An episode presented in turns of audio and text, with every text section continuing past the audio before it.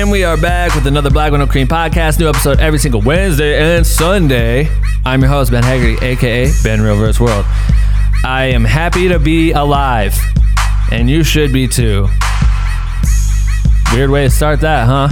But I was just thinking about how dope it is to be breathing. Um, today, our guest, an amazing guest, my homie Rome. Rome is the lead singer of Sublime. Sublime, the band. Yes, you heard what I'm saying. Sublime with Rome. Um, I've known about Rome for a very long time through my homie Eric. Eric and I would do some cartoon shit back in the day. He's an incredible cartoonist. Homie Tony and all those people. Um, but I, I haven't had a chance to link with him. And we finally got to do it over a podcast, which was fucking awesome. So Rome got to come in. We got to record on the new mics. So that was my first time using them, which was cool. Um, I think I learned some stuff. I think Rome will be kicking it back sometime, so I definitely gotta find a way to like make them like stay on the mic. Hopefully it doesn't sound too distant. I don't think it will, but um, yeah, Rome has been with this band for quite a long time, and his story is fucking insane. Like insane. Like this dude was, he moved to L A from North Cal with like a little bit of money, his shit. Moved in, was trying to hustle, went to uh, college, like a, a music recording college, threw down twelve grand. After three weeks or something like that, he dipped. He like dipped because he got an opportunity working in a studio, and it was teaching him real life experience, and he loved it, and the school wouldn't give him his money back, which is fucked up, man. But he didn't give a shit because he realized what was happening, and long story short, the motherfucker got linked into the Sublime squad, was recording with all these engineers, and they even let him sleep in the booth, in a vocal booth. This dude was literally sleeping in the vocal booth, living in the studio twenty-four hours a day, working his ass off. Um, and everything just led in the right path for him to end up singing for Sublime, which is crazy. He, I think he said his first show with Sublime was like a house party thing for like a couple hundred people. And the next show, which was the official like comeback of Sublime, was to twenty thousand people. So he went from playing two hundred people to fucking twenty K. That's crazy. This episode is incredible. He's produced music. He he has his own label, Fresh Good Music. Um, he's produced music with for he's produced music for so many different artists, including like Enrique Iglesias. He's done Selena. Like he, he lists it all off. There's so many people he's been working with. He's constantly songwriting. He's got an ill studio. He live streams on Twitch and shit, which is tight. So yeah. Anyway.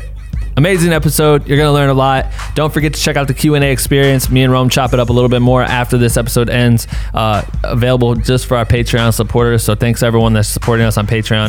If you're interested in supporting us on Patreon, patreon.com slash Black Window Cream. Mad other perks too. So if you want to teach yourself how to be the illest content creator alive, I highly suggest you check out the Patreon page, because we made a lot of dope things that will help you get there quicker. Uh, man. I think that's it. I think that covers it. Shop B W N C dot com if you want to pick up some Black Window Cream merch. We got some amazing shit. Soft as shit. Uh, the best merch in the world. We have hoodies that are about to sell out. We have t-shirts, long sleeve t-shirts. We have mugs. We have hats. What else could a guy ask for? Or girl. Yeah. So definitely check that out. We appreciate the love anytime someone cops some merch or, or becomes a Patreon member. So... fuck with all y'all for that. Anyway, let's get to this episode. Uh, I appreciate it. And let's listen to the best intro ever created right motherfucking now. Attention. If you stop this podcast recording at any time, you will die. I don't want to die. Do you want to live? Yeah.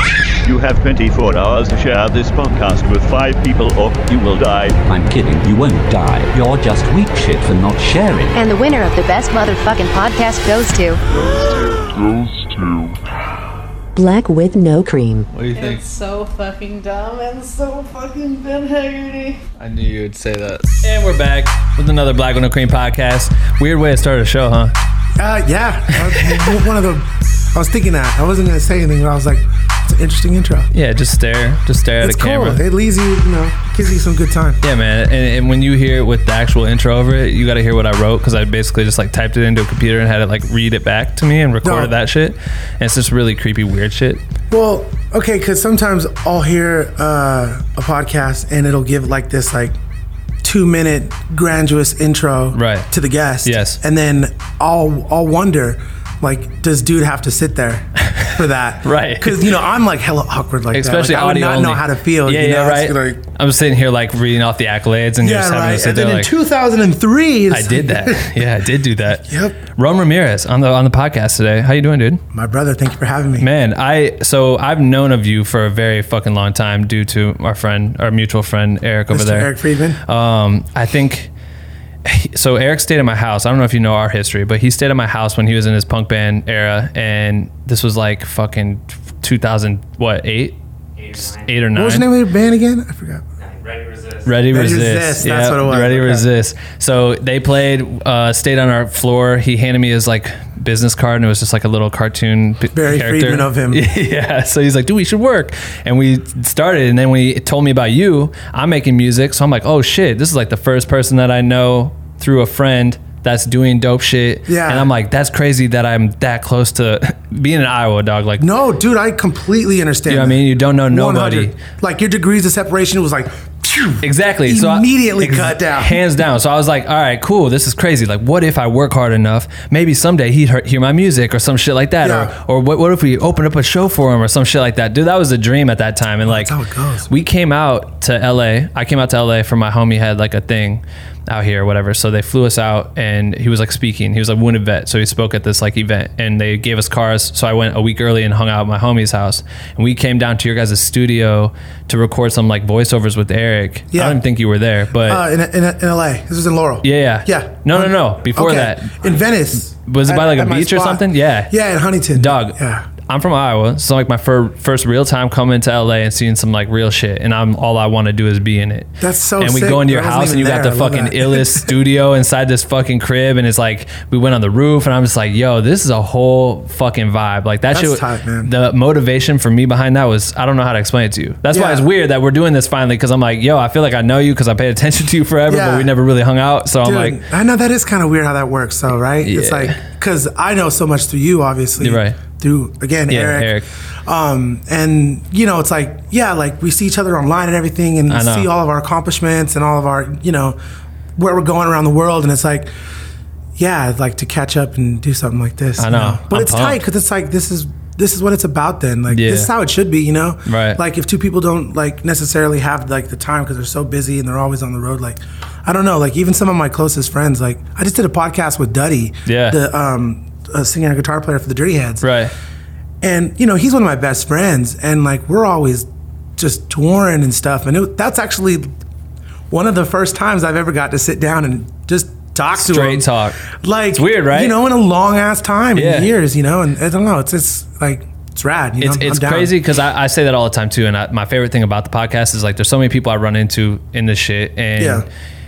the the conversation, right? Like if we met at a party one night and just happened to like connect and start talking about whatever we'll talk about here, and it ends up being an hour long, I'm like, damn, that shit was the most valuable conversation, know, because right? you get to learn some podcast. Right? yeah. So that's why I started doing it. I'm like, I kind of prefer it. Like I kind of prefer having my first conversation. If I'm like, oh, for sure we're going to probably work, or we'll, we'll somehow we'll be in a network of, yeah. you know, however that works out. I'm like, I kind of wanted to start here, like have my conversa- first conversation on this shit. Cause I, I learned, smart. yeah, I get to learn so much, but bro, you, yeah, you've had a career. Dude, thank you. You've had a wild career.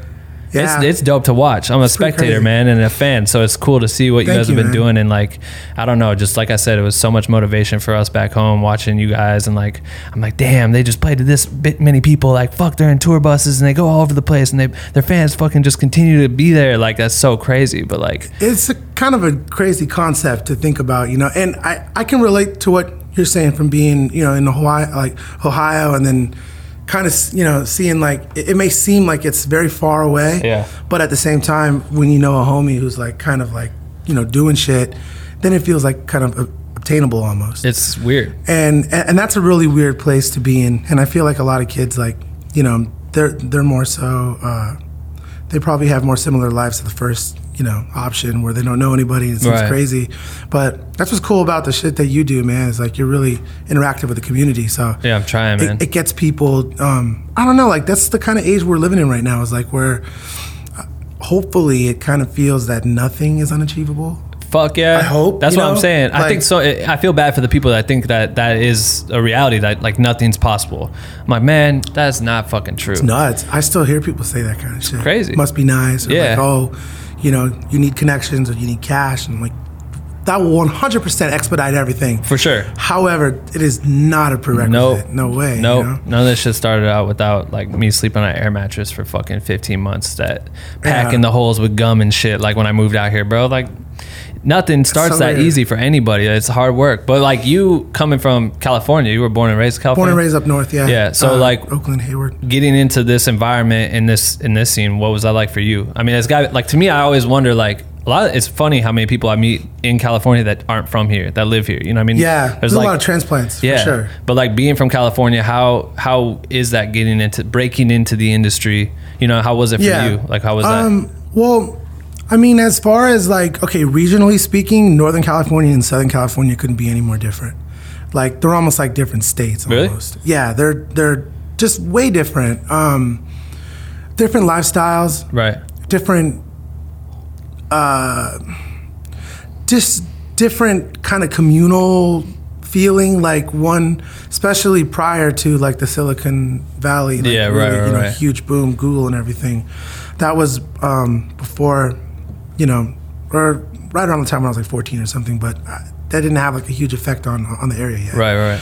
Um, so like, you know, it was kind of weird that just about six and a half hours away, there's this place called Hollywood where everyone's dreams come true. Yep. You know what I mean? Because we're bored as hell up in the Bay Area, right. broke. Like, what? Right. Like, because that still seems like we were in Ohio. Yeah, yeah. You know what I mean? Like, it's kind of weird how that works. You say Ohio? Yeah. Dog, is okay, so I'm from Iowa. Oh, Iowa. Sorry, sorry, I know, sorry. But everyone Utah, thinks it's Iowa, Utah, Ohio, and...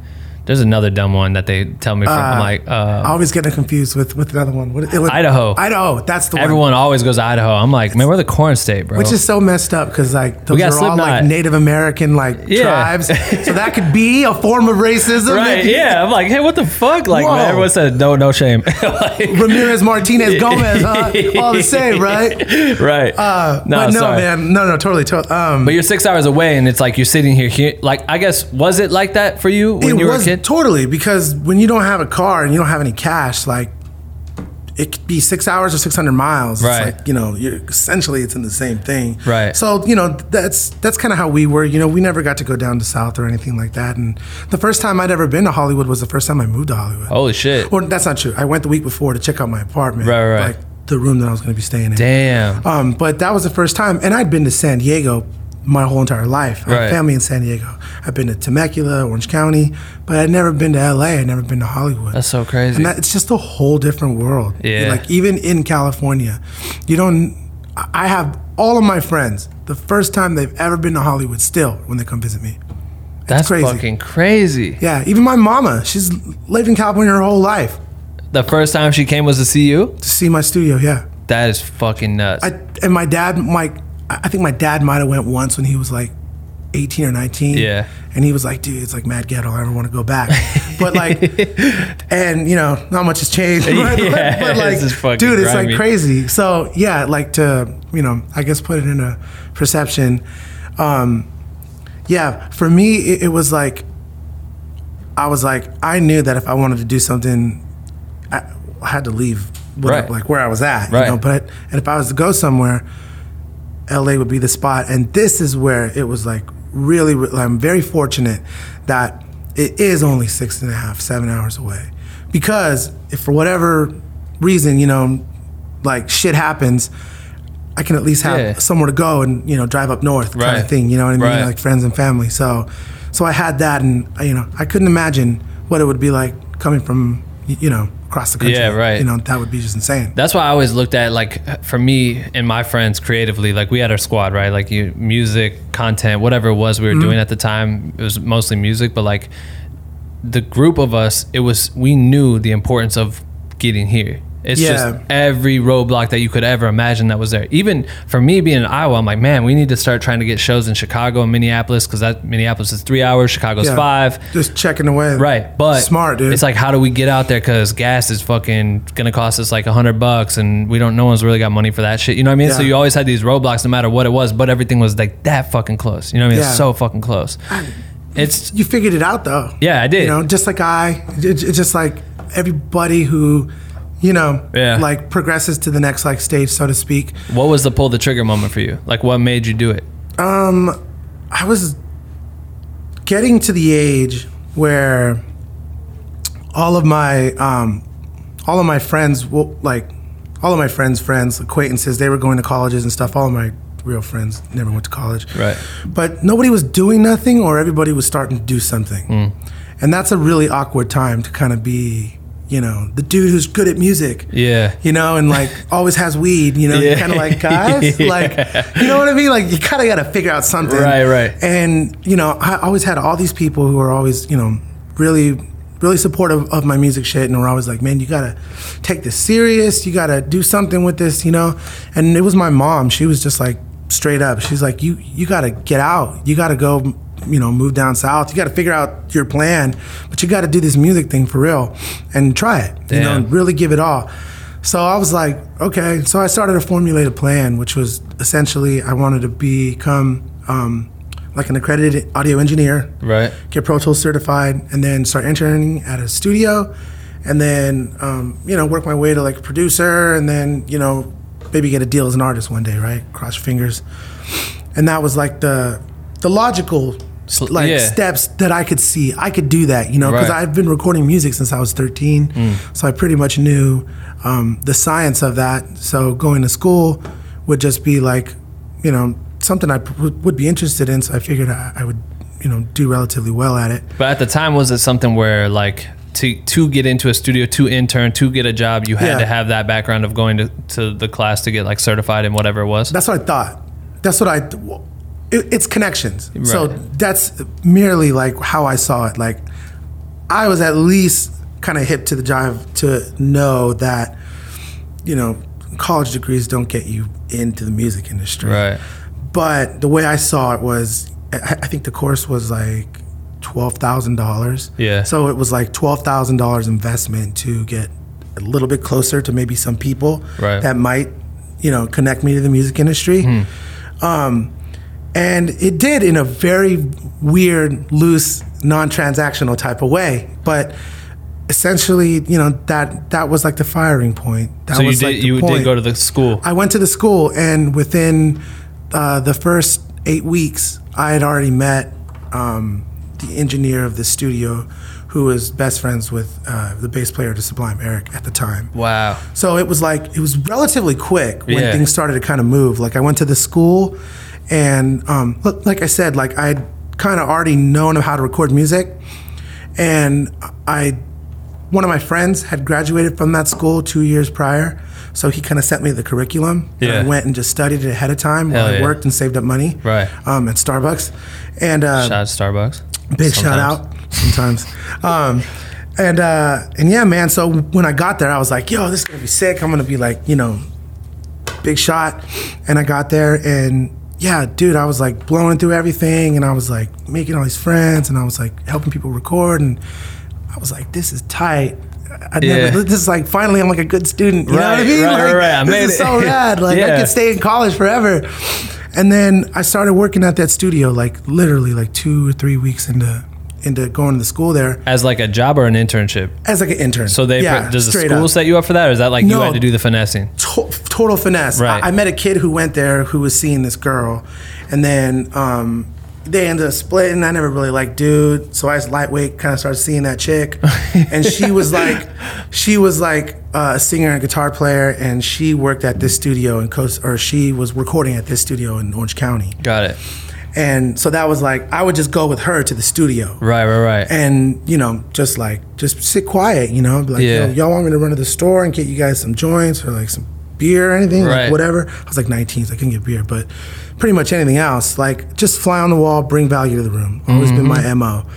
And, um, I and love yeah, that. man, like that was like the, that was like the, the kind of, you know, how it all trickled out. But so did you after finish about the school? Like, no, so after about like three weeks in, to the school, I'm like working, or after about like five weeks in, I'm like really spending a lot of time at this studio, and I'm really learning shit. Like everything. Fuck the textbook. Yeah. He's like showing me like, see, this is why you don't overcompress vocals. Right. Because it sounds like that. Yeah. You know, and like gain staging and all this shit is like, you're gonna really have a thirty-two bar verse before you get to your chorus. Right. I don't know. Right. Do I not? You know? Yeah. Right. So like, I mean, it was like just. Real school. That's fucking everything I tight. Could ever. That's what I I would have paid twenty for that. For sure. So I went back to the school and I was like, yo, um, dude, the greatest news, guy. Like, I'm so, I'm always an optimistic yeah. guy. I'm like, my counselor, dude, sickest thing just happened. I'm working at this studio. I showed him I can sing and play guitar. He loves my shit. He wants to develop me. Like,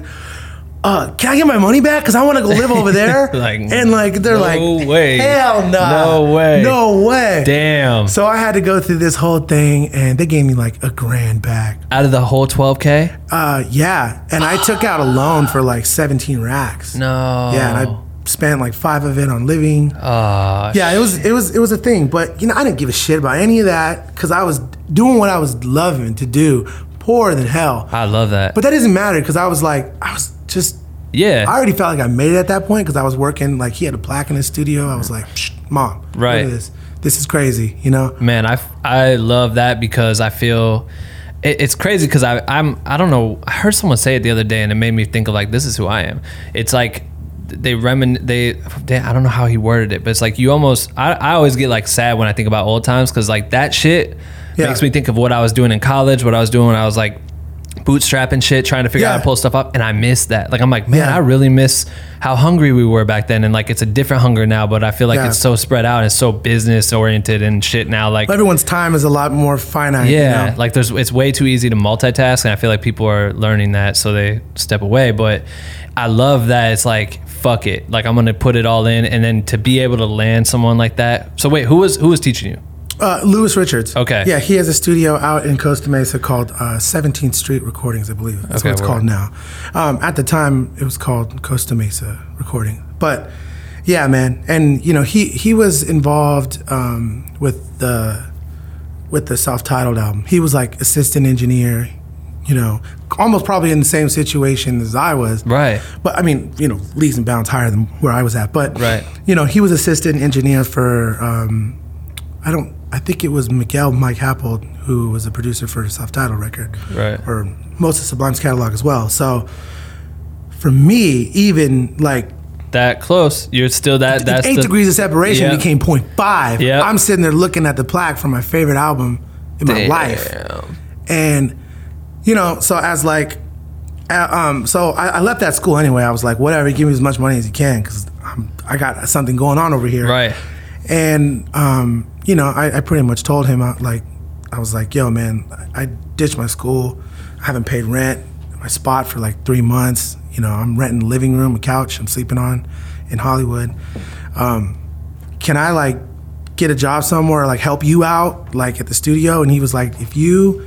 help me run my studio and, and try and bring me clientele, um, I'll let you sleep in the vocal booth. Oh, shit. And I was like, one hundred thousand percent, let's go. You're never so leaving fucking, that motherfucker. Yeah, I ditched all the shit that I didn't need, bag of clothes, guitar, moved in, and every single day, my life was filled with working in the studio for like two years. Holy shit. And that was like my dream.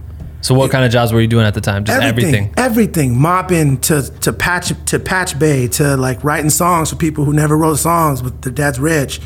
Like, you know, and they buy, like they're renting the studio for the day. You know, yeah. Rome, you write them some music. I'm like, yeah, you know, bet. You know, right. Like anything. Here's a stack of a hundred uh, vinyls. I need you to go and clean them all up, sample them, and turn them into Rex files for Reason. No one uses Reason or Rex anymore. Wow. But, you know, just things like that, you know. And it was all training. It was all training. For me, it was all, you know, because I'm a finisher now. Yeah. In the music industry, it's like you bring me an artist with an idea, and I'll give them a mastered record in right. a week, you know. Yeah. And it, but it took all of that to kind of... learn Get it all. Me to that point, you have to you be know? versatile in all, every aspect, right? Like you do need to know how to fucking... If you love what you do, you right. can't help but be a nerd or an expert. Facts. I mean, it's just, you know, Super you know how facts. it is. Yeah, dude. You know? I'm with It's like that. If you're obsessed with something, it's like there is no switch. Right. It's just, you know, part of your life. I Damn. Guess. So what, what do you, was there any major artists that you were working on outside of Sublime at that time that like, or that they were working on that you were affiliated or you were really, really close to during that um, era? Well, you know, the Dirty Heads yeah. were, but they weren't really, I don't know, it's, it's it's a really crazy story, but it's like, um, and I'd kind of like worked a little bit with like Mark McGrath from like Sugar Ray or whatever, yeah. and I thought that was insanely rad too. That's tight. Um, That's so wild. It's like still kind of sick, yeah, you know what I mean? It's like, that was one of the first guitar riffs I learned too, so, you know, life's really Damn. funny like that with like the full circle right. kind of things, but um, really there was like this band that they were developing there. uh, called the Dirty Heads, and they would come in and they would rehearse. And I remember, you know, like just watching them from the control room. I would just be like, "Whoa, that's tight. This guy just got a record deal with Warner Brothers. Goals right there." You that's know, that's crazy. So you know, they had just signed. They were working on their album. Um, that's uh, Any Port in a Storm. Um, and and yeah, I, I just remember, you know, me and my girl at the time, you know, to be like, "Yo, the Dirty Heads are coming in, so you know, clean the spot up and da da da." Like, okay, cool, you know. And they come in and practice and stuff, and then and then um, so. After that kind of thing went around, like I got to meet Eric Wilson at the studio, right. like really well. Um, cause I think Eric kind of took a liking to me cause there, we had a lot of similarities. Like, you know, I was, I was just really broke kid and really just, I love music. And um, Eric's not a man of many words, okay. you know, and, and, and he's, he, he speaks very uh, verbally, like through music. Yeah. You know, that's how he expresses himself. Right.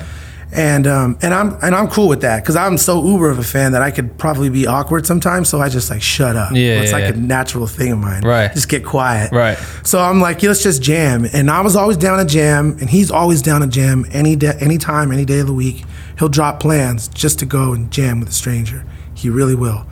Damn. And um and man, he would just call me out of the blue. Hey, you want to come over and jam? Yep. I have a van. I'll, I'll drive right over there. Let's go. And I would just always be jamming with him, always, whatever he wanted to jam. Never no Sublime, never no reggae, just some punk rock, some Ween, some like metal shit. Yeah. And um and I don't like, so he, he like kind of took a liking to me, and, and you know, he, he'd always throw these parties. And um, he asked me one time if I wanted to um, play a Sublime song at one of these parties with him. And I was like, hell yeah, man, let's let's do it. And um, Kelly Vargas, one of the drummers who played for Sublime, he was there. It's like a Long Beach house party, and uh, and we played. Um, I think we played we played Eben and Date Rape, I think, and uh, and that was like the first time. And everybody in the party was like, "Dude, play more, play more." I think we played some more, and then everybody was talking about it in the community, and then. It was like a couple months went by, and then like he, he hit me up. But had they been playing shows like or no shows? Nah, not they hadn't. I mean, they didn't even like talk to each other in like fifteen years. Like Holy Eric and shit! Bud. Yeah, and then and then Sublime, you know, hadn't like they the band broke up when Bradley passed in ninety-six. Right. So, which is actually today, Bradley passed today. Holy fuck! Yeah, crazy. Wow. Rest in peace. Wow. Um, yeah, super rest in peace. That's crazy. Mm-hmm. twenty-three years ago, I think. Damn. Yeah. So they hadn't played any shows. No. You guys just happened to be jamming, and then randomly at this show, you guys decided to play two songs. Yeah, Eric asked me if I wanted to play Sublime song. What made him want to do it? I don't know. Just what a random, like... He knew I knew every song. The party was going. Shit was vibing right. You know, probably some chick was like, you guys should play a Sublime song. I He's got like, you. All right. I got it. I guarantee it wasn't his idea. Right. You know, because that's not, that's not Eric's yeah. passion, you know. Man, what a, um, shout out to that chick, though. Yeah, shout out to whoever the hell gave him that yeah. idea, you know. But, damn. Yeah, so that was like, so, yeah. yeah you said time anyway, passed. So time passed, um, and uh, Eric knew this band manager, Cheese, who owned that studio that I was recording at. Right. Weird, in a weird way. Um, it was like it's this full circle thing again, and he's like, "Yo," uh, he's like, um, "I'd like to manage you guys, and and you know, I have an idea with how you know we should roll out with touring and stuff." And I'm like a kid, so I'm like, "Sure, whatever, you know, whatever the hell you guys want to do, go ahead. Sounds sounds good to me." But he was also managing this band, the Dirty Heads, right. at the time. So one day he was like. Uh, Rome, what are you doing today? I'm like, nothing. He's like, you should go meet up with Jared and Duddy from the Dirty Heads, and you guys should write a song. Um, for you, for Dirty Heads, Sublime, who cares? Just just get together and write some music. I was like, yeah, sounds great. So we go over to Duddy's house, and um, we start writing Lay Me Down. That was the first song we ever got together, first time I ever worked with them. Wow. We wrote Lay Me Down. And this was like in two thousand eight. Yeah. And we showed it to everybody, and I was like, cool, cute song. And it, like someone, like a reggae compilation, The Pier, put it on their C D. They're like, hey, we're looking for songs to put out on the C D. Does anyone have like any throwaways they want to put out? And um, management was like, yeah, here's one, you know, just Lay Me Down. And that that's like out there on some C D somewhere. But like, so funny. they they put that out. And then um, like probably like maybe eight months later, uh, the manager, Sublime, or, or of, of Dirty Heads, and our manager, he went to K Rock and was trying to uh, showcase the new Dirty Heads album and like, yo, find a single that you're gonna play on the radio. And his assistant put on put the song Lay Me Down on the four-track C D, so it made it five, right. And put it on track one, which wasn't supposed to be there. But it was her favorite song. Oh, shit. And, you know, she was like, well, I'm going to put my favorite song on this. Right. C D, you know, if I like it, someone's gonna, they're going to like it. And sure as shit, Kevin Weatherly from K-Rock, he uh, puts a C D in and starts, hits play on the very first song. It's Lay Me Down, whoa, whoa, whoa, whoa. And he's like, starts nodding his head. And our manager, Cheese, he's like, that's not... And it's like, do you stop him? Like, yeah, just he, let him go. Let just him let go. him go, right? He's vibing. He loved the song, was like, I want to put it into rotation today. So at that point, right before that moment, it wasn't technically anyone's song. It was no, just the song wasn't even mastered. The song wasn't even mastered. It, it was, it was, it, I think the Dirty Heads might have like kind of claimed ownership of it at right. that point. You know what I mean? Um, I don't remember, but I'm I'm pretty sure like it was at that point, it was like, okay, well this is like a Dirty Head song now, and this is, you know, going to wow. be, this is now on the album. They, that song wasn't even on the album. Damn. So they had to go, hold back, pull back mastering, re-put that song back on to to sell the C D, you know what I mean? Yeah. And and boom, that, that was the song. That was like this the single what on the, the fuck? album. That's so crazy. And it was like, I'm just peeking over the window, like, year ago, like, oh shit, you know? Yeah. And then and then, and then months later, that's when Sublime ended up playing their first show. Sublime with Rome, we we got together and did our thing. So that all happened before, you know, we even did anything with Sublime with Rome. Because it was awesome, because I really needed some money. That yeah, way. I bet at that, that point, at that were point. You still living in the fucking uh, the vocal booth? Bro, no, at that point, that thing came to an end too. So I was like sleeping on couches. I was homeless for a little bit. Living in my van, that broke down. Dude, Eric was loaning me money. God bless him. God like, damn. He gave me my guitar because I had to pawn that to fucking pay for, you know, food and rent. And you know, he gave me my guitar that I still use to this day. I love that thing. I cherish it. That's but, um, crazy. Yeah, no, that song helped, and you know that that song ended up doing really well on radio, and it got me a publishing deal, and opened up a whole new. Your literal, literally, your life just changed. Off one song. Absolutely. What year was this? This was two thousand eight. Man. Yeah, this so it's like crazy, but it's like like even before Sublime with Rome did anything, that thing happened like the year before, which was like it was like a grace from God, because that also kind of helped, you know, propel me for everything. Because then I went on the road with the Dirty Heads. You did. And yeah. Right. So did they. They got into a bus after that. So we wow. were all on a tour bus. We were in vans, and then we were all on tour bus now. And it's yeah, like living. Going to radio and all this stuff, just prepping me, you know, partying, like figuring out, okay, I can't do that. Like prepping me for right. when, you know, it was like a couple months later, it was like, yo, we're going to do this show called Smoke Out in front of twenty thousand people. You're going to be the singer. You ready to do this? It's like, oh, all right. Go. Yeah, you're ready to go. I guess. I don't know. You know, we were playing for like two hundred people, but right. it was cool. It was a bit of a jump, but. Wait, what do you mean? You The, the, the shows, the tours the time, were like two hundred, three hundred caps? At the time when we were with the Dirty Heads, we were playing for nobody. That's crazy. Yeah. There's no, I mean, the, the guys had been out on the road and stuff prior, but, you know, without having something, you know, like a single or like a big, um, just like a big, release, like it's it's slow building right. develop, like building new yeah. newcomers, you know. But you you literally so, go from two hundred some people to twenty thousand. Yeah, that was like a big jump. How did you prepare for that shit? I read a book called Think and Grow Rich. Okay, that's that, fucking. I know that book. Uh huh. That book pretty much like kind of rewired the way I thought about things that may seem very daunting. So, what do you feel like was the number one takeaway from that that that you? Enforced into you taking that show on? Frame of mind. Just when you look at something, you know, is it?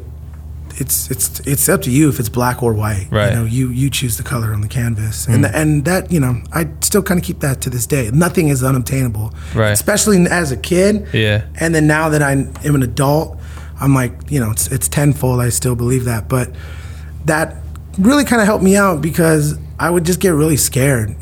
Yeah. Like, no lie. Like, that's I would I just be ask. hella mad nervous. Like, because, you know, it'd be like, it'd be January of two thousand nine, and I know, I get a, I get a, like an Excel. I never even seen an Excel sheet.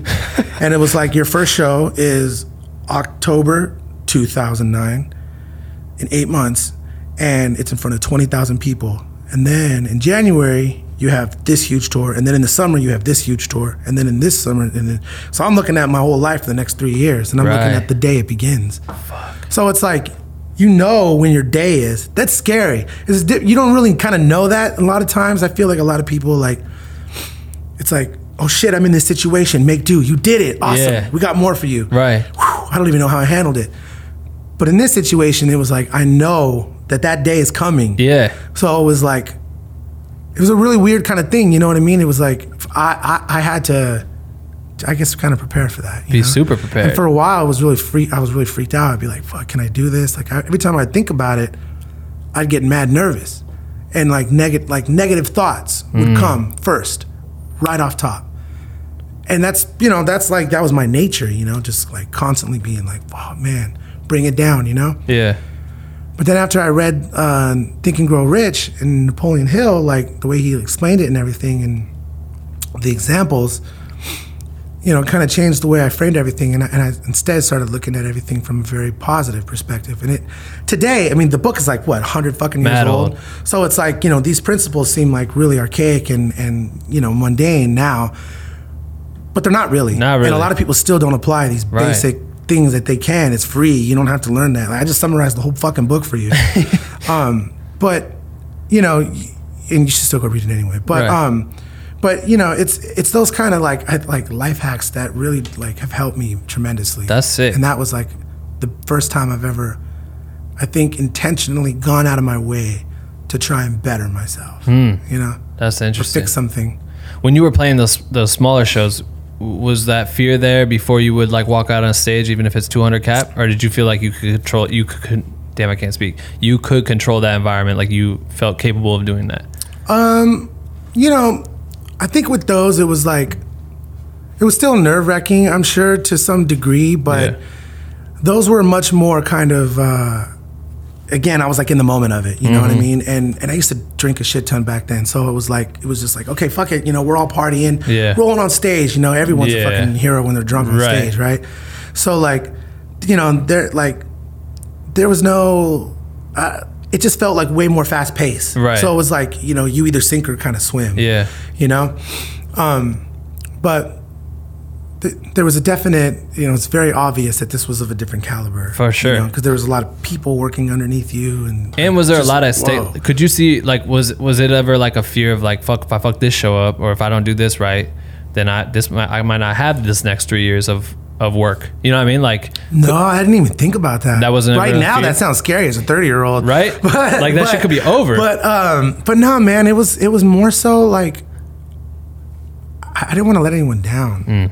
You know, and, and I think I've always kind of been like a, like a pleaser in that yeah. regard. Like that's kind of, which is, you know, the reason why I wanted to be an audio engineer and why yeah. I like producing. And still to this day, like I love to service people. I love to help them. I right. like to, so like, I think the main thing with me was I just didn't want to, I don't want to let down these two dudes that I fucking looked up to my yeah. whole entire life. Yeah. Before anybody on the internet, before like any of my friends, like I, I couldn't even like process that. I couldn't even compute that yet. I couldn't even compute haters or any of that until like two years after we started touring. Wow. Because I was just so caught up in this thing. Right. Traveling, meeting people, going to these places, eating this food, this, that, these shows, these places. I was like, whoa. Dog, from sleeping in the van and... You know what I mean? Like, you know, people like, and I do these interviews and they're like, yo, so like, or, like, what's it feel like? Or like, what's it feel like when you're confronted with negativity and haters? And I'm like, where, what? Like, I, I'm like, what are you talking about? This is the greatest time of my life yeah. right now. Um, Damn. I hope they come to a show. Like, right. you know, it's like as much as I can say right now about right. that.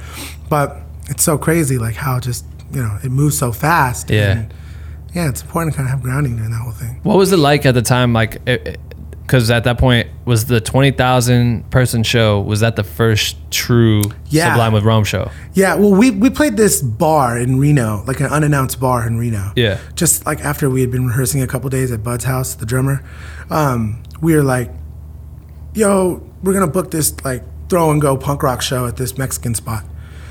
And, you know, if anyone catches it, they catch it. If not, they're not. And of course, the word got out. So, like, people flew from all over the world, literally. Holy people from, fuck. Like, fucking Poland, Europe, damn. Canada, South America. Yeah. The, the restaurant holds, like, I think, like three hundred people. Yeah. And there was, like, two thousand people. It was, like, full on. It was in the newspapers. People were in the streets drinking and partying all the way out the door into the street. And it was, like, cold, snowing. But, yeah, man, and, like, we did it, and like that was rad, you know. That was fun. That that felt a little more like just homey, you know. Yeah. Um, but that was the only like test run of it. Yeah, really. That that was really it. But like, it's also a way for you to be like, oh shit, like like to see possible. all these people coming in, yeah. and you're the person. Like mm-hmm. that's fucking wild. Yeah, it was, man. It was rad. I I do remember getting off that stage and just feeling like, oh man, I might be able to do this, and then. No, I, had to read that, I had to read that book. Yeah, exactly. So when you do, you know, you play twenty thousand, you hit the road, you do tours and everything like that, the, everything changes one hundred percent because like it was an inactive band. Yeah. For an obvious reason. And then out of nowhere, it comes back to life. Is there an issue with people, like you said, haters or whatever? Are there people that are mad that it's a band that's not the original band? You know how people be like, totally. All of a sudden, well, people are protective of the things they love the most. Yeah, you know? Absolutely. And so, that's something that I kind of had to learn. Like, yeah, how would you handle that shit? Because that's gonna be weird for you. Because you're like, dude, I'm just trying to make music. Well, dude, I mean, you gotta understand too. Like a lot of, a lot of people still do hide behind the internet, mm-hmm. and um, and I'm grateful for that. Right. You know, because there are a lot of people who I'm sure still come up to me and like will shake my hand and stuff and be like, who have once commented bad on me or like, oh, you yeah. know. You know, probably not since after meeting me, for sure not. Right. Um, but prior to that, I'm I'm almost positive there's a good amount of, you know, percentage of, of people. Um, but that's fine. Right. Because, you know, we all kind of do that to the same degree, you know, and we try not to and we're conscious of it. But, you know, people are very protective by nature of, mm-hmm. of, of things that they love. Yeah. And, you know, Sublime is... It's not like an unknown band. Like right. They're a massive band. Yeah. Who not only are they a huge band, but they're very original. And Sublime really like just really carved out a lane that that inspired a lot of people's lifestyles, a lot of people's other favorite bands, hell yeah. favorite colors, I'm sure, art styles, fonts, you fucking name it, right. videos, everything. Um, so, you know, they're they're they're really protective of that. And I understand that, and I've I've always kind of understand that from the get go. Yeah. Um, because I know how I am with bands. I'm a super super fan. Right. I'm like addictive. I'm like I'll watch all your interviews after I like your album. Yep. Everything you've ever done. Read the credits. Who did your artwork? Hit that guy up. I want him on my artwork. Right. Whole nine. Yeah. Um. So I get why people are that way. Um. And for me, I've I've always respected them. Hmm. You know, I've I. Believe it or not, I respect you if you don't, if you choose not to listen to our band, that's fine. Right. Not only do I respect you, I understand that. Yeah. Um, it, I mean, what I don't understand is if you say like we don't like sound good because we we sound fucking really right. good. Um, come to our show. Yeah. But uh, but you know, for the most part, like I, I understand that some some people are still, you know, quote unquote purists or whatever, and, mm. and they hold things to a, you know, a certain, you know, pedigree in their heart, so, or on, on a certain pedestal. So I respect that. I understand right. that, you know. Yeah. There's enough of Sublime's music to go around for everyone. You know? Lots. That's the way I see it. Yeah. That's a good overview, or uh, overlook of like everything, because I feel like it is a, probably a big struggle dealing with that shit. I mean, like if Linkin Park comes back next year. Yeah. People are going to be feeling wild People about are going to feel a certain type of way, of course. But what know? I love is that it's been, I mean, Sublime's been a band now, counting you guys, for how many years? We've been, this is our tenth year. Tenth? Yeah. And they had tenth year. They were. Band when did they start being a band? eighty-nine eighty-nine I think they formed in eighty-eight but dropped their first music in eighty-nine Like it's, it's yeah. That's crazy to think that the legacy of this is being carried on through you guys for yeah. such a long time. Where fans who f- from eighty-nine can still come and enjoy the show. Where this new music could affect new people that never heard the shit back in eighty-nine because maybe it's they're crazy. Like, like that's crazy. It's that's weird. It, I don't know, and I think that was that was one of the things that um, the legacy, you know, Brad's uh, Brad's widow, mm. um, Troy, you know, and and her son Jacob, um, they're they're both in control of how the estate's used, and you know, which is great because it, you know, not anyone can just run and make collabs with Sublime right. and stuff. You know, yeah. someone needs to be able to, you know, monitor that for sure, and how they, you know, use the legacy. And um, you know, I think one of the things that have been the most prominent over the years is kind of just seeing like the effect mm. of, you know, us going on the road and playing these songs for people and seeing the reaction and the love. You know, for them, it's like it's transcending on. You know, it's like it's it's moving, like you said, past even, you know, when when Brad was around. Like, right. So it's like, you know, it's kind of rad that we get to be like the vehicle to kind of, you know, really help move that from city to city. Mm-hmm. Sure, you could do that with collaborations and dropping merch capsules and all that stuff, but there's nothing like a band showing up in a town and celebrating all that catalog and playing all those songs right. for all these fans, you know, and then yeah. packing it up and going to the next spot. Yeah. You know? So like, I think that was like a big kind of driving factor for them too. Be like, man, we, we have to make all this work. You yeah, know? That's true. So you get, I mean, obviously by doing this, you guys start making music. You're still in the studios all the time. Yeah. You start working with different artists. You start getting like producing lane. Dude. Yep. So when I did that song for the Dirty Heads, um, so I had that song out. It was like number one at radio. Which your credit was what on that? Uh, like songwriter. Okay. Uh, yeah, I, I co-wrote the song with Jared and Duddy. And that was when I got a publishing deal. Yeah. From, well, pretty much from everybody. And I, I ended up choosing uh, with Sony A T V. And yeah, man, they were like, just, I had no idea that this type of world existed. Mind you, you know, I'm, I'm pretty well versed in the studio and everything, but I, I hadn't really known how pop music was, you know, created. I figured, you know, still everyone wrote their own music, you know what right. I mean? Um, so when I wrote this song, um, Sony, my, my publisher was like, hey, would you like to go in the studio with other writers and other artists to write more songs for other artists and bands? And I was like, I could do that? Yeah, they'll let me in there? That sounds amazing. Right. So that was like the start of that. And I, man, I really got into that. Like, I would just be writing for like, for everyone. Would you ever. be, would it work like you would be writing your own, you would write ideas and then they would try to share those around with the artists that they want? Always. Yeah. All way you can imagine. Yeah. It was all like that, which is like, which I think is what's important with having um, like a really good like quarterback mm. and whoever it is that you're working. Cause if you're hyper creative, you just pour like a fountain. Yeah. And if you're a businessman, you'll know how to catch all of that exactly. and turn that into income. Right. And, you know, having somebody who thinks like that is almost imperative, especially in two thousand nineteen. Yeah. So, like, back then, you know, I had, like, a really awesome um, uh, gladiator in the building over there who was just like, anything I'd be writing at home, they were shopping. Anything that was a demo, they were getting to someone else to, to fix up. They were getting me in the studio with the artist. They were getting me in the studio with the songwriter, with the producer. I'd be writing with the artist. I'd be producing with yeah. this, this or that. But it was just like, I'm a hyper creative. Right. And they were like, let's put you to work. Let's make money off you, kid. Yeah, exactly. So, and, and it was rad, you know, it was like, because for me, I was just doing what I do best and doing what I love to do. And doing a lot of it. So, so was the was the gladiator that you're referring to? Is that like an A and R or was there? Uh, yeah, th- that was my A and R. A and R. Okay, cool. So they put and you to work, sure. and you start working with different artists. Like who at that time frame? Like what were some of the like the top artists that you were excited to be working with? Oh man, I was working with everybody. Um, uh, uh, Enrique Iglesias, Iconopop, right. Black I- Black Keys, Black Eyed Peas. Um, yeah, Selena Gomez. Jesus. Um, yeah, and I mean, you know, it's cool, man. It like continues to roll, like Rihanna, like it just continues to evolve. Right. You know what I mean? Yeah. Um, I even did some cool writing camps for B. Wow, like, yeah. Really? Mm-hmm. That's tight.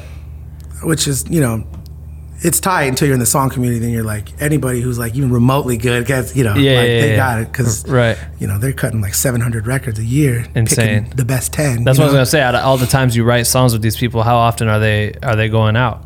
Very min. I mean, dude, and this is for everybody in the industry. I mean, you're out there working your ass off, and you know, one out of every like six records does anything. Right. And you know, that's like good math for some. Yeah, you know? yeah, yeah. For most, you know, really it's probably more like one out of twenty, one out of thirty, sure. you know? But luckily with now, there's so many different avenues where music can go. Yeah, exactly. But at the same time, I don't care who you are, anybody who you see on the internet who's getting album placements, they're not paying their bills. Mm. It's not good enough. It doesn't pay enough. You either are landing the single, and the single has to be a successful single for you to like pay for health insurance and right. buy a home. Right.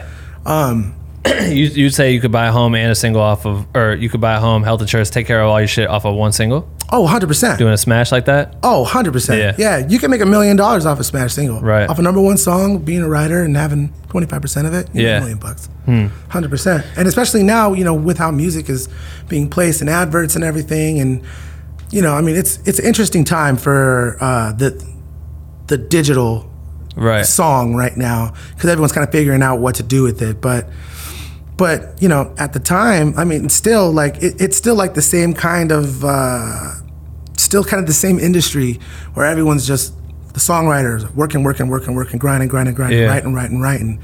And at the end of the day, they're praying with, you know, hopefully something gets picked up. Right. You know? So, damn. But when you're a young, when you're a younger person and you come from Iowa or you're yeah. in middle, like, you're like, I'm in. Yeah, you got, you're double, just writing. Give me twice as right. much work, you know what I mean? Because it's fun. Mm. And that's how I was too. I was yeah. coming off coming off tours, you know, playing with like J-Lo at iHeart. And then the next day I was in the room with a bunch of writers working on something for Rihanna. Damn. Hopefully. Right. You know? That's crazy. Is it, I mean, what, what do you, was there any of them that hit big that you were writing on? Yeah. I know the Enrique shit was... Yeah, so I, I did the Enrique stuff. Um, we did some awesome stuff for uh, Selena that came out um, oh, back when tight. Stars Danced, mm. that album. And then, um, man, it's, they all just kind of like... blend together? Well, I mean, after a while, you know, yeah. it's like hard to... As far as like like a big, like super one that was like pay the bills, all my stuff has always been the one. Right. And that's so weird. That is weird. Because it's like... I don't do that intentionally. Huh. I don't ever like, I'm gonna keep, keep this, this guy. One, yeah, let me do this one, you know? Yeah. But I think it's something to be said with how how passionate you are about certain things that belong to you. Yeah, for sure. You know? And that was one thing that I'd kind of realized too, because getting into that world, I would bring it back into my projects too. Mm. So I was like, oh, I want to do the same thing. I want to work with a lot of people when it comes to like my stuff. Mm-hmm. And that was something that I'd kind of learned as well. I'm like, holy shit, like you can definitely lose track of what it is that you were trying to do, what it is you're trying to cook when you have a, a, a huge kitchen full of like cooks, yeah. you know what I mean? Like it can it, it can get, you know, kind of lost in the sauce, right. so to speak. So there's a fun balance of that, you know? Yeah. When did you start doing videos and, and dropping the first Sublime album with you guys? Um... Like when did you guys put something out? twenty ten. So were you guys doing, you were doing music videos and doing all kinds, doing runs like that? Yeah, we were doing like music videos and I mean, pretty much just, you know, you have a single, you drop a video. It didn't get really extracurricular until like the summer of like two thousand twelve. What, what was my, that? My brother had just got done um, interning for Live one oh five, a radio station up in the Bay Area. Mm-hmm. And he was like doing all their concert photography and stuff. And, um, you know, he had this camera and he was like shooting a bunch of shit. And I was like, dude, you should come on the road this summer and just fucking just travel with us and take photos, yeah. you know? He was like, that'd be tight. And, you know, I hadn't seen any other band really doing this at all. Like creating um, tour content. My brother was just like videotaping everything. And then like YouTube was around. So it'd be like, yo, that was a funny video. Let's put that up on YouTube. And then we get a bunch of hits. Yeah. And then we started just taking him everywhere, everywhere, backstage, one-offs, radio, yeah. this and that. He just follow us, document, document, document. and, and he's good too. Eric showed me his shit. I remember thanks, watching man. Stuff back in the day. Yeah, dude, I mean, he's been, he's been doing it here. For a while. Yeah, he'd love to, man. For sure. Um, and, you know, just really like focusing on the video before we even knew what any of this was. Right. And then I remember right around the town, right around the time when um, the word content was starting to come around. Yeah. The, the labels were like, "Yo, we need more content. We're mm. gonna f- send someone out there to go and film stuff." That was like right around the time bands started to get their like nephew in or whatever. That was around the time when I, I like management, our management was like, "Yeah, we're cutting all that. No more on the road." And again, like none of us knew any of the importance of it. You know what I mean? Like yeah. social media, all that stuff. It was just kind of like, "Oh, you know, they probably." Didn't have a reason for it. Cheers. Yeah. Next show, you know? And then, yeah, big mistake. Big mistake. So years later, finally, we're like, hey, we should get content again. Yeah. What are we doing? Like, right. So, you know, we started that whole thing back up. But with your brother? Mm-hmm, of yeah. course. What's but, his name? Um, Andreas Ramirez. Andreas. Yeah, and you can find him on Instagram, San Andreas five one zero. Right. Um, but yeah, man, like, you know, because we had such a, a care for the visual. Mm. Like, you know, me and my brother, we, we've always, we have a record label together.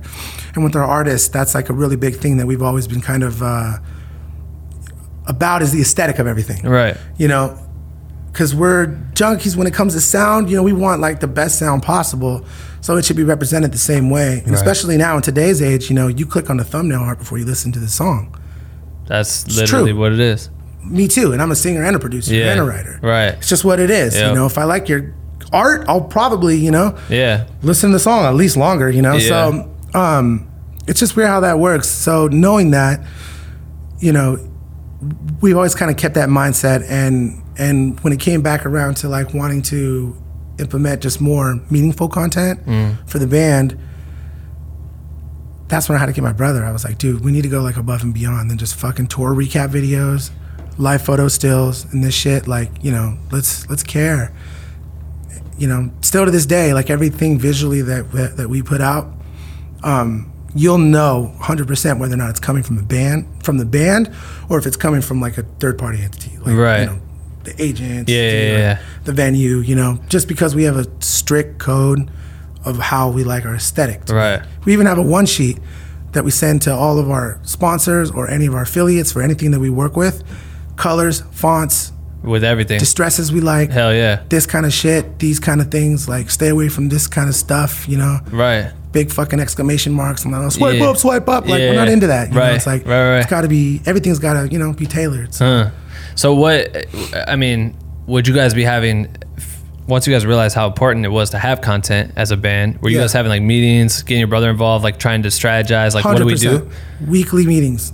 Were you like, comparing it to like, all right, this is kind of like the lane that these people are making their shit in, or did you guys know what your audience wanted to see from you? Um, more so, well, first of all. And I can't say this, we are the only band still in our thing who does it, who gives a shit like this. Hmm. Um, all the way through, like full full packaged in, like we're the only one who who really like goes full circle like that. Yeah. And um, there's been like, you know, not, not everyone's kind of getting on that train too, you know? Yeah. But um, for the most part, that's always been like a thing that we, you know, really wanted to kind of like be a flagship in the band. When it came back to this new record, it was like, yo, let's drive home the visual with everything, everything too. Right. And really like make it like a big cohesive thing. Yeah. So in order to do that, you gotta let the, your con, like, here's a perfect example. I I would always tell Ia that like, you're no longer, you're not our content guy, you're our Virgil Abloh. Like mm. you shape the aesthetic of this band. Right. And and moving forward, like I want you to just have that in your mind with everything, but in order to have that effect on everything, you have to give that person the keys. Yeah, absolutely. To to those relationships. That's what so, I was gonna say. When I, for me, I always felt like the best environment's when you're allowed to be creatively free. one hundred percent. You know what I mean? Because then if you you come in and you, you know they send you the one sheet. Yeah. You know what I mean? Yep. You have to own up to the one sheet until you do something where they're like, all right, let's see what they do outside of this. But like, one hundred percent. The, that's the best. So so for us, you know, we we compared this to like the biggest guys. Right. We're, we're like, yo, Beyonce's doing this. Mm. Imagine Dragons is on this shit. Mm-hmm. Why aren't we on this shit? You know, no, I mean, no one else in our scene is even close to, you know, caring. Like, they're like, oh, another palm tree ad, man, boom, gone, right. you know, another shirt with a wave and a hula girl, cool, sweet, you know what I mean? It's like, so for us, we're like, let's take it there. Like, we can create it, you know, like, so let's do it. Right. You know, we have a wide net of, like, artists that we talk with often. You know, we're always looking on Behance, looking yeah, for yeah, up-and-comers, yeah. you know, finding kids with under a thousand. Like, we got this kid, he's seventeen years old from Sri Lanka, and he is a, like a, um, an After Effects genius. Oh, shit. It's insane. And all he does, like, we found him because all he does is trick out old anime. We're huh. like, what, do you need work, bro? Like, yeah. let, let me put some money in your pocket. Yeah, exactly. And, dude, we have literally probably put more than fifty people, like, that's tight currency, as fuck. U S D, right. into these kids' bank accounts for... AdMats, flyers, video work, animations, merch, like, fucking merch, everything you name you it, think of. You know? Wow. Instead of you using the same old three people who are running the same old genre, right? Everyone shits, like, why? Yeah. You have artists full, the whole community full of artists. Fuck yeah, dude. Who need exposure. Yeah. That's what I love about Black Window Cream, man. That's like, we have just it's a pool of them. That, They're just, which I think is genius. Yeah, it's fucking awesome, dude. Yeah. You see these kids that are just from nowhere that have nothing but time and energy and creativity, and it's like the illest shit. That's what That's I love. Crazy. It, it's it's cool to know that you guys do that shit. And then, what would you as advice to people that are listening that are creators, like the kid that's doing your V F X and shit? Yeah. Hey guys, I just wanted to stop this episode real quick to talk about an ad, a Black Window Cream ad. Yes. We now are sponsoring podcast episodes, which is cool. Um, Black Window Cream's merch is available. And if you guys would like to keep this podcast running, go cop a goddamn t-shirt, maybe a long sleeve, a hat, and a mug. That'd be a hell of a combo. Um, shop B W N C dot com. I love it when I see someone buy merch, and I fucking appreciate the shit out of you guys for doing that. So if you guys have a couple extra bucks and you want to, you know, buy some merch, please do. Shop B W N C dot com. We also have the Patreon page available. It it has all new perks. Patreon two point oh is what we're calling it.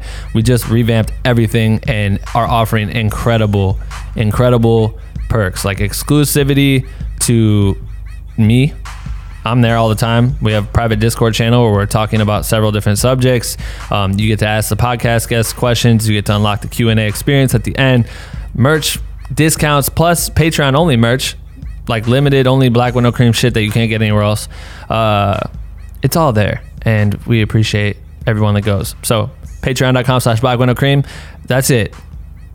Thanks, guys. Let's get back to this fucking awesome episode with Rome Ramirez, the singer of Sublime. I'm getting some crazy ass guests these days. Pretty dope.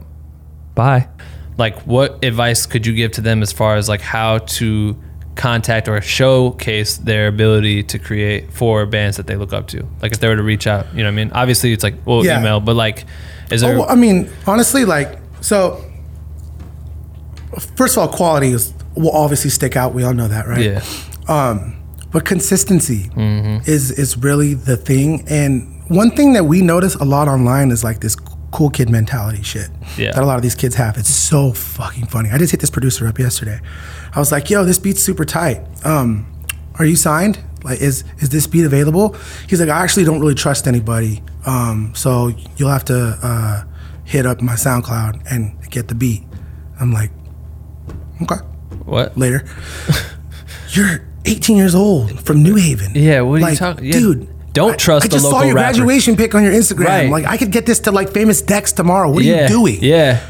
Gone. Missed opportunity. So oh there's a lot God. of that online. Damn. There's a lot of cool kids like, oh, bruh, I don't work for nothing that's under one fifty. Right. Like, and you got to hit my manager. It's like some other kid. And you're like, okay, dude, I just had this girl who gave me the sickest fucking animation. She just did it for Trippie Redd for fifty bucks. Right. What are you talking about, my guy? Work with me. Do this for free. I would have walked to the studio. That's what I'm saying. Barefoot. You did. So there is, you know, but that's okay because you weed those out, and a yeah. lot of those people, you know, they're probably just circulating designs or something. And they're just in it for like a couple months, and then the they fall out. The real people who shit. really get to work and are great to work with, you know, you you know because they're they're fast with you. But yeah, anyway, to answer your question, um, consistency, quality, and and making yourself readily available out there, mm-hmm. like being on one social media platform.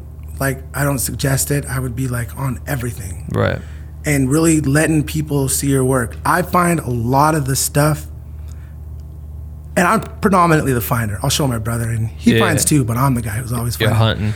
Um, I read comments, bro. I'm always reading through all the comments of other artist stuff. I see something that an artist drops, and I'm like, that's fire. Mm. And I check out, like, I know you'll never see this. Yeah. But I'm a young eighteen-year-old rapper from New Haven, blah, blah, blah, and I'm like, I'm listening to your demo, B. Yep. It sucks. Of course it does. Yep. Next. yep. Um, but every once in a while, you get these graphic artist kids, and you'll find this, da, da, da, and you go down the wormhole. And I always look at um, pages I like, like, you know, niche P N G pages and right, stuff right. like that, who they're following. Right. Or who these kids are following. Yeah. And you see, like, you just get open to a web of these, like, amazing, talented yeah. younger artists. So it's just showcasing the work, make sure it's out totally. there and available. Totally, man. You're commenting on a, you know, artist's Twitter with like their like album mock-ups. You don't know how many times like I've hired the kid who's like, yo, here's a, a repurposed cover that I did of Post Malone's Stoney that I thought looked tight. And I'm like, that, that is tight, look actually. Tight. Yeah. I would love that cassette thing for our next thing. Yeah, exactly. You know? It's fucking funny. I see that shit all the time, and I'm always like, all right. But then you do click on there and you see that they're for real about it. Yeah. You know what I mean? Or, or, or kids will always message me too and be like, how, hey, how can I work with you? How could I, what could I do? Like, let's let's work, let's collab. I'm like, I don't know what you do. Show me what you do. Yeah, straight I'm up. Like, literally show me what you do. Like, look at what I'm doing and try to find a way to implement yourself into my shit. And yeah. then if it makes sense, I'll know because Work I see Work for free it. five times. Easy. Work for free five times. For sure. And you have my heart. Yep. I work for free five times and I'll actually go out of my way to get you paid. Exactly. Like, I'll literally try and dude, find you connections. I'm all about that. That's like how we've just started this shit. My homie Dave, the dude that he, he does like pretty much executive produces all things Black Window yeah. Cream, but he started as my intern for this podcast and was just cutting this shit in Texas. I would send him the videos and he would just edit the interviews for me. But then he started providing value and value, value. And he just like, hey, what if you did this? Or what if you did this? I'm like, damn, I wasn't thinking about that. To the point where I was like, yo, you, you, you're on some shit. You're new, but you're on some shit. And yeah. then Beyonce came along. I needed an assistant. He flew out like overnight and was here. And then we toured the whole world together. He was like my second shooter on the whole tour. Bro. He went from chilling in Texas to that just by implementing himself and didn't there ask for a dime. There it is. Didn't ask for a fucking dime. And I'm not saying like ev- everyone needs to work for free for me. Yeah, yeah. But sometimes like in this lane, it's like, well, I pay for the shit that I know I have to pay for. And if I don't know that I have to pay for you. You don't got paid gigs. You should be working free for Ben. Hands down. Like, do it. Like, it's just the be doors. Smart. Yeah, dude, for real. Like, do it. Every intern like, since then, it's always like, hey, they're they're starting to catch on. From, oh, like, hell like, yeah. Like, hey, can I play? Could you hit this person up? I'm I'm in Chicago and I'm going to shoot the show for this artist. I'm like, yeah, I got you. I'll like text uh, the person, they, then they do the show. It's tight. But it, I, I do agree one hundred percent. And that's tight to know that you, because I think that's, people think that's rare that artists aren't looking at shit. But I'm like, yo, you'd be surprised how many yeah. people are in fucking Instagram or on Behance or whatever it is. Yeah. Looking at the shit. If you care, I mean, you got to go to the spots that have yeah. the dopest shit. That's going to inspire you to create differently. You're going to think outside the box. You can't look at now. your peers. Right. You can't look at your peers for inspiration mm. because they're looking at you. Right. You know? When this shit took off, like, what was some of the wildest shit that you were doing on tours and stuff? Like, when it first started happening, like, you're flying in fucking first class, probably doing wild shit that you were like, dude. And then how are people, how are the homies back home thinking about this? And your mom, like, your yeah. mom's probably like, yeah, like yeah. I told well, you to you know, do that I mean, shit. It, there's like, yeah, you know, there, there's only so much you shed light on too, you know, to like the rest of the world. Yeah. You know, they only get to see like the. Well, that's know, what's interesting the about the way you came up because before, like when you were coming up, it wasn't even like as documented as shit is now. So like, so true. You still got to taste that era, bro. Check this out. So I just went back and wiped out my entire Instagram. I have two two pictures up on my Instagram. I saw that. Why? Um. Because I have this idea that I'm going to start rolling out with. Like, I, I know Facebook's doing this crazy merger with, like, social media in twenty twenty-one with the Messenger and WhatsApp. And I just think that the whole scroll formula is dying. Mm. So I'm like, I kind of got some things that I want to try. Okay. Um, but anyway, so in, in the process of uh, going through archive and everything, I went to, like, day one. And I, like I, weird, I get a lot right? of shit for this, but I, I love social media. Yeah. I actually really enjoy social media. Yeah. I'm like a kid of like like a product of MySpace. Yep. Like when me too. like if MySpace opened up on January first, January second, I had four songs uploaded. Uh-huh. Like I was like Ready Rock, and I was already making profiles, stealing H T M L code yep. from like you know yep. fucking Jeffree Star or whatever. Yep. Like so like I, I don't know. I've always been about engaging with people who give a shit about shit I fuck with. Mm. Like. And to this day, that's why I'm, you know, very active on like Discord or Twitch. I'm like, I love yeah. talking with people who like to talk about the shit I like to talk Hell about. Hell yeah. Um, but, uh, but, uh, but, uh, what were we talking about? Uh, uh, oh, uh, wild shit that wild happened. shit. So, so yeah, I was like, I went back on my feed and I'm going through all this stuff and I'm like looking at like, you know, the shit that I'd post. And I'm like, dude, this is crazy. Like, cause I can remember like if I see a photo, I can remember like the surrounding weeks around yeah. it. Yeah, I love Close that. out, or if I look at an article of clothing, I can remember like where I got it and mm-hmm. who I was with when I got it and all that. So I'm just going through these memories and stuff and I'm like, holy crap, I posted that, but there was so much of this going on too. Yeah. That I was living. And I slowly watched how it turned into the phone was coming out quicker and quicker and quicker. Yeah. It was more so like the photo, fo- then it became the photo is that. The bottle right. is popping live. Yeah. And they're like, so it wasn't so much that I lived it and then I was taking a photo. It was more so I was living through the, the social media kind of thing. Yeah. So like, it was a kind of trip to like watch, you know, all of that um, kind of change. But like at the same time, it, it was a it was a full flashback of the whole journey. It's tight, right? Because it was pretty much created like the year that we went on tour. I think it was when it dropped, two thousand eleven, two thousand twelve. Instagram? Or was it, Instagram might have been two thousand nine actually. Yeah, I think it was a little earlier. Yeah. Um, but it, it was still really like kind of un- No like, one knew how to use it, No one it, really dude. knew how to use it, you know no. what I mean? Um, and and I sure as hell didn't. Oh my God, dude, my some of my, like, trash. It was bad, bro. Yeah. Like, I would have liked this like little burn in the wood and took a picture of that and framed it. My fried eggs. It. I was just like, breakfast, fire, just terrible. Two every likes. Day. Yeah, nobody. What's up, cuz? yeah. You know, what's up, dog? yeah, like, why? you know, never even hit him back probably because I didn't yeah, see it, yeah. you know? Um, but, you know, so like watching that, like kind of whole, whole thing evolve was like kind of nuts for me, like seeing like, it's just well documented of the whole journey. So you're just really, like, fuck it, you know? I'm going to delete that. delete, delete, delete, or archive. Archive but, it. But um, but you know they have the software too that um goes and downloads all your um stuff, all your stuff. So I have them all in a folder, broken oh, down dope. by date. And right, right. My assistant kind of got them all organized. Nice. So, yeah, it's kind of convenient in in that regard. But dude, we've done. I mean, it's yeah, we've done some crazy, crazy shit. Like, uh, lot, lot of guns. You know, firing grenade launchers in the mountains. Grenade launchers? Yeah, firing grenade launchers in the mountains, or like getting that. to like play with like insane A Rs that the U S government uses in Korean bases. Like, damn. Yeah. Like, I don't know. We just done some, you know, all the cool stuff that you see like Post Malone and stuff do. Like, yeah. There's all, like wherever you go, there's always someone's like, you guys want to take a tour yeah, of what I we love do? That. Yeah. And we're always like, hell yeah. Right. And our homie Eric Friedman, he's always just like, yo, there's this spot. Yep. And they do this. They're like the chainsaw factory. Right. You guys want to take a tour of the chainsaw factory? Like, hell yeah. We're not too hungover. Yeah, it sounds awesome. Yeah, you know? Exactly. Damn, that's so fucking funny. I feel like it's there's always like I'll think about it too. Like, man, there's some times where I'm on tour and I'm just sitting here like, this is how the fuck did I get here? You know Dude, what I mean? Like, totally. Some like, it's uh, what's that movie? Where it's not Insidious, but uh, Inception. Inception. Kind of shit. It is. Where you're kind of just looking in. You're like, dude, I still catch myself doing that. Yeah. Um, dude, I was like, I was in the studio over at. Uh, John Feldman's house, and we were rehearsing for this thing that we did for Back to the Beach. It's this big festival he has. It was like twenty thousand people in Huntington. And I show up to the studio, you know, I'm, I pull up in my wife's Jeep and my Crocs, you know, drinking a fucking kombucha or whatever. Chilling. And I'm like, what's up, John? You know, and I'm in the studio, and then like Nick Hexum's in there playing guitar and singing, and they're working on Amber.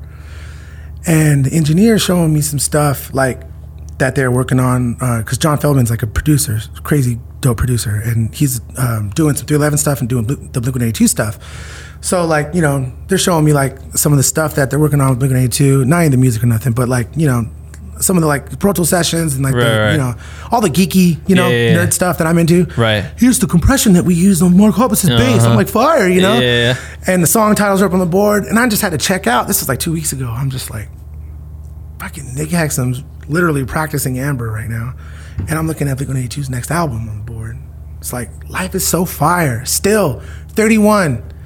Like, life is still so fire. And I still feel so That's like, fucking tight. just fucking amped. Right. I still feel like a student. Yeah. You know, I'm still like, I think still we learning. always will be. You always have you to You should be. be. Yeah. You should be, you know, because I don't know, man. Like, he, what's that? He who knows the most knows the least or something. I ain't gonna remember that shit. Right, some shit. But I believe you. Be the dumbest guy in the room. Right, yeah. yeah. Try to be anyway. Right. Try and be the dumbest dude and try and be the brokest dude in the room. Man, because that'll humble your ass. Yeah. The the thing that I like the most is like that you do, you you still are currently stepping out and realizing like, the like because I can only imagine what your childhood was like. Comparatively, like my shit was just skateboarding, fucking hanging out with the homies, and like playing sports every once in a while, like Same. paintballed and shit sometimes. Trying to rally people to get into music. Yeah. No one ever. Yeah. Like nobody. We actually had like a dope scene in our, because I played in punk bands like yeah all the whole time. time. And we would have these shows and just flyering the fuck out of my school. Every time school got out, people were walking out, come, come, come, come, come. That's and we were takes. Like, the dude that ran the venue, like he learned quick. Like, these are the guys I got to have play at my show once a week because they're bringing three, four hundred kids every night. Fuck, dude, and we were just that like, into a living right there. It was, I know, straight but we up. Didn't get paid. We no, were like, yeah, dude, well, of the course we did. did. Yeah, he was just like tight, just counting. God bless it. It was, dude, that was a place though, and it was a place for me to feel like safe as fuck to yeah. be me, you know what I mean, to really one hundred percent. Be me. And then when you go to school, everyone looks at you for being weird, for being you, but it didn't matter because I would go here. And now we have the internet, which is dope to me because yeah, you got communities, you have communities, and then you can use the internet now to find them and then go get access to that shit. One hundred percent. What's one thing that you would you would um give to like the listeners right now if they if they feel like they're stuck creatively, like they no one sees their shit, no one can hear them, no one understands their their struggles? Um, actually, I would suggest you collaborate. Mm-hmm. Collaboration is, is very important today into jumpstarting things. Um, you know, you hear like a lot about the streamer who's streaming all day for nobody, right? right? You know what I mean? Yeah. It's, it's that whole thing where it's like, well, at least do it with friends. Right. You know, collaborate, meet people. And like with these said communities, you now automatically... Like you buffered out a room full of people. You yeah. got like the core amount of people. They, all these people fuck with what you fuck with. Yeah. And they're probably cool too because they're in this forum and they're looking for people just like you are. Right. So it's like, I always say like, just start collaboratively. Yeah. Um. And, and you, you could, people are, people could be really surprised with how much of an, like of a dent they can make even in the real life. Yeah. You know, existing in like the community, you know, like one thing that's for certain is whether you're a content creator or, you know, a videographer or, you know, a, a songwriter, there's always a local business that needs your shit. There's always a local artist that needs your shit. Yeah. And the quickest way to really make a mark is by affecting people's lives, obviously. And the mm. quickest way to do that is by working with people. Yeah. Like it's right. just, that's it's a real super, world scenario. It really is, you know? So like, you know, I, I, yeah, that's that's one thing I, I would definitely suggest. Right. Um, that, and aside from that, really trying to do something that's original. Um, in the music industry, there's like a thing where, you know, people are, labels are very conscious about launching an artist towards a, you know, basically la- launching an artist that is so similar similar to another artist who's doing fine. Right. Like a Travis Scott. Yeah. We don't need another Travis no. Scott. Travis is Travis fine. Is great he's at killing that. The game. Yeah, he's great. Everything's going good. Right. Shows are packed. Albums are sold. Yeah. So it's probably better that you do something sick like Injury Reserve or something. Mm. You know what I mean? Or yeah. something crazy like Suicide Boys or something like. Right. And that's why you see people and, and anything that, you know, is is so unique and, and so original will gain traction yep. fast. Yep. You will hear shit, you will hear hate, but for as many people who talk shit on, on that, will be twice as many people who are like, this is fire. Yeah. How did you know this is exactly the shit I fuck with? Right. You know, it's just, it's weird how that goes, but those are like two super cheats I think that people could totally use. Love Make that. something original and do it with someone else. Love you know? that. Wait, you said you you get on Twitch? Yeah. So what are you what are you doing on Twitch? You're just talking about music and shit? I have my full studio like camered up. So oh, I have tight. like yeah. Um, I still got the stream deck. I got one of those I too. just I Dude. literally just got it hooked up and did a stream before you came here just to test it. Like got my, you. my homie sent from Elgato, he sent me the stuff. So he's like, you gotta use this for like I was like, okay, I'm like trying to learn it all. Oh dude, I, I can show you some shit too. Yeah. Um but yeah, dude, it's like so I use it for predominantly like when I'm in the studio. Mm-hmm. Someone told me, it was like, I think it was one of my cousins. He's like, what you been up to, man? I'm like, you know, man, I'm always in the studio, just working, making shit. He's like, well, how am I supposed to know? I'm like, yeah. That's a really good point. Right. How are any of my fans supposed to know what I do? Right. So I was like, I'm in the studio usually making music. Um, and a lot of the time it's music, you know, I'd say about fifty percent of the time it's music that can be shared. Right. Because I don't know where it's going to go. Right. And the other t- time, you know, it's if it's something on my own, I'll do it. If it's something with Sublime, like I'll I'll do it maybe.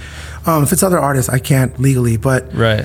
for the most part, you know, I'm I'm working on shit that the world can hear. Mm. Why not involve them into the process? Yeah, that's tight. So that that was my whole thing, and it started with just, you know, me turning putting the camera, a webcam on, and then I'm a nerd, so I get into shit beep, mad quick. Beep, beep, I beep. was like, okay, how, I want to get my stream like that. I need transitions. Yeah. I need overlays. I need da da da da. Right. And I'm pretty, you know, good with like Photoshop and After Effects and stuff. So I was like, fuck it, or um, Premiere.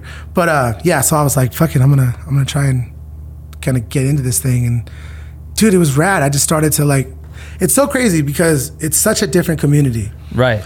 There is no like spillage over from mm. like, you can have, you know, this many fans over here, but they're like, we don't fuck with Twitch. I don't even know what it is. Yeah, exactly. So because of that, I thought it would just be like, oh, sweet, people from over there will just come over here and just watch me do what I do, right? Nope. nope.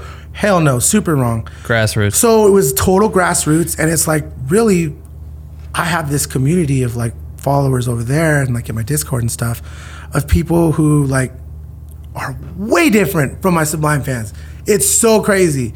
Like, we talk about shit like Lil Peep and right. like, you know, just like different things like that's going on in the music industry, or like, yo, did you see that crazy video? Like, you know, just whole different yeah. stuff. People who are like, yo, I checked out Sublime. It's like, that music's tight, bro. Mm. Like, that's tight. Like, what? How do you not know me from Sublime? Like, that's so weird, you know?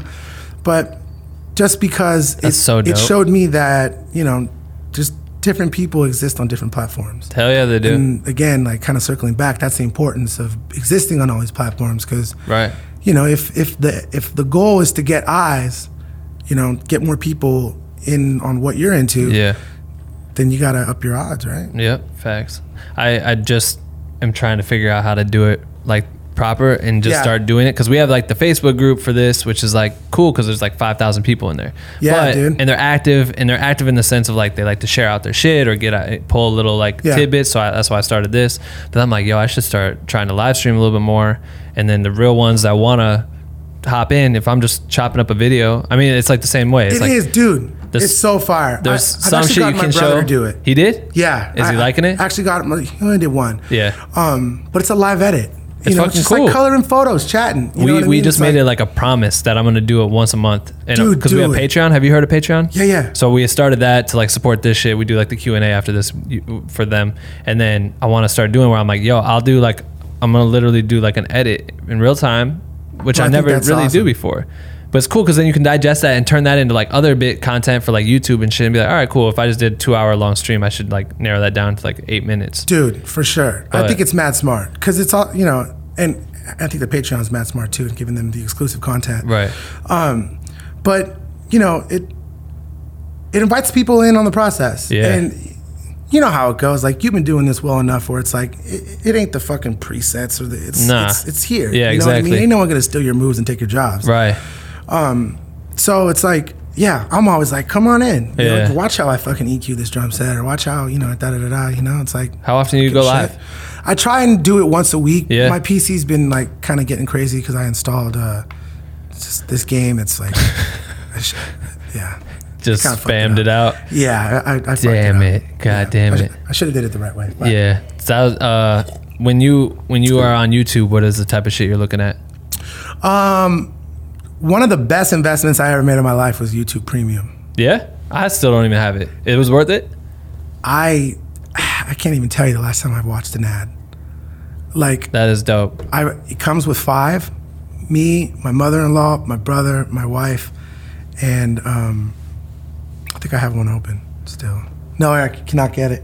Uh, he, he asked me what I got in last year. But uh, but dude, it's like, I mean, ad-free life. Yeah, right. And it's like, you know, it's same login on my phone. So yeah. I'm literally, I'm just like, I don't know, like that, you just don't there's even... no other difference. Mm. I don't, maybe I get like free stuff or I don't know, but it's just worth, for me, I think it's like fifteen dollars a month or something for just, I don't, never no have five to seconds see or ten or fifteen seconds. Or any of that yeah. shit. Like, so, um, but as far as YouTube, what I'm usually watching are like tutorials. I watch a lot of tutorials or a lot of like uh, interviews, mm-hmm. you know, um, or a lot of like old documentaries like that, you know, they're just not around anymore. Like old, right. ancient, like history documentaries and shit.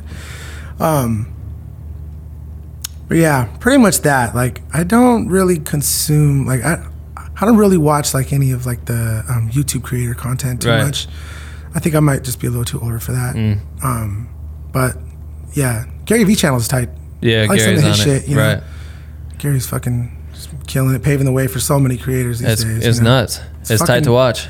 Yeah, man. I mean, it's a whole thing now. Like, and I think everybody should go out there and if they if they feel like they got the type of personality that they want to go and like start something of their own. You never know who you're gonna fucking affect. do it. You yeah. know, like not everybody. Like there's like that stigma, right, where it's like you're either building your dream or or you're building someone else's. Mm-hmm. I think that's fucking bullshit, right. man. Yeah. Like there are a lot of people who bust their fucking ass and don't want to deal with the entrepreneur side or the fucking, you know, who are have who are fully fully satisfied contributing their art to the world for right. you know the greater good. Yeah, exactly. Um, and I think that you know there's there's uh, room for both, but if you are the type of person who you know. has that in them, like very well get your fucking camera going and you start twitching right now, you yeah, know, like exactly. you don't need any of the overlays or nothing, you just right. get going. Yeah, you know, if the shit's good people will watch. Yep, that's true. What do you got planned coming up here in the next like year?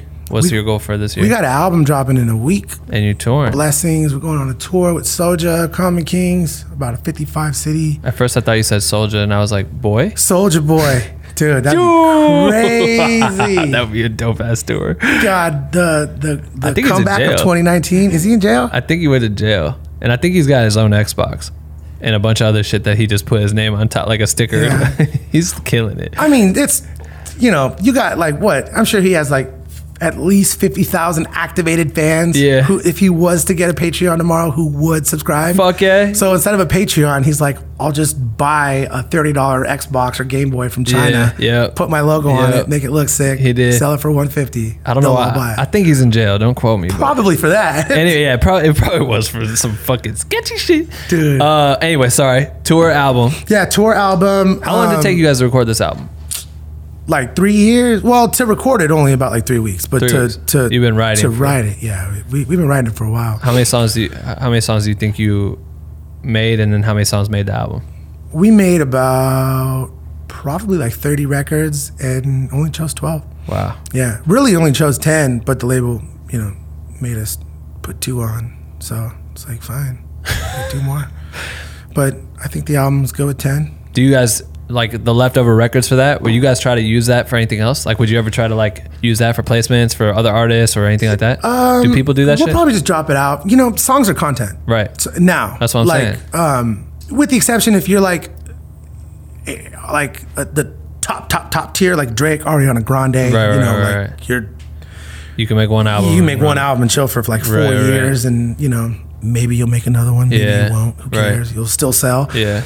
Um, but for bands, you know, like not pop stars, but for bands, you know, you gotta you gotta be dropping shit. Mm. You know, you don't have the budgets that pop stars have, so you can't really afford to be dropping crazy videos and geniuses and knocking at your door every single to do yeah. this and all. You know, it's like it's different. So you have to be proactive with dropping music and touring. Right, you have to, because that's our way of existing. Mm. Um, which is, you know, part of the reason why I got my brother on board was right. to like, yo, let's fucking it's exist like these pop stars too yeah. with the content, you know? Love that. Because we can cheat sheet that. But yeah, man, so that's why you see a lot of bands, like they'll drop an album and then they'll drop like an E P thing or right. like a bonus vinyl, two songs, yeah, yeah, yeah. It's just it's content. Yeah, Ooh, just stuff. We're still here. Yep. Here's some more Don't music. Forget. Because, you know, with like urban music and like computer like pro- programmed you know um, specific music, it's a lot more easier to to create product. Mm. You know, you can make, let's just say fifty beats in a week, right? And of those fifty, you put out two mixtapes, twenty-five each. Shit.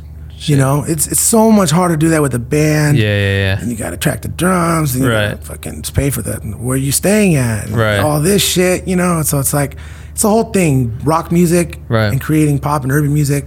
Different budgets, so it's like you got to make your music sp- spread out the mm. same way if you want to exist. Yeah, the same, you know. Damn. So yeah, that's the that's the tour is how long? Three Tours, months? Yeah, about two months. Two, two months. Two months, maybe a little bit longer. Yeah, we got. It's just jam packed full of days. I think it's like fifty days or something like that. You bring the kids out? Yeah, um, for for most of it. Right. Yeah, bring the wife and kid out, then. yeah, that'll be dope. We're dropping a new record. We're going to be playing a bunch of shit off that.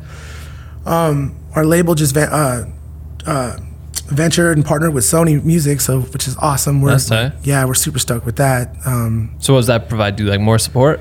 Yeah, man, for us, it's fucking huge because it's like we've been predominantly independent, you know, working everything through like our services of, of, of Connects and, and stuff. And um, now it's like we get to kind of partner with the bigger machine. Right.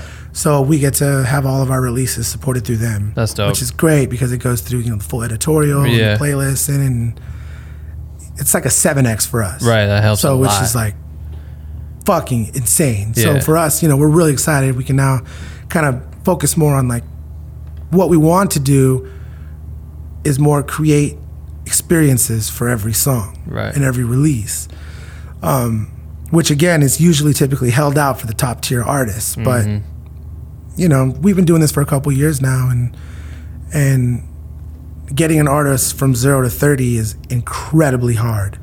So you have to be very strate- like strategic with how you do that. Right. So that's like. And in order to do that, you know, you need bigger resources. We we need bigger resources.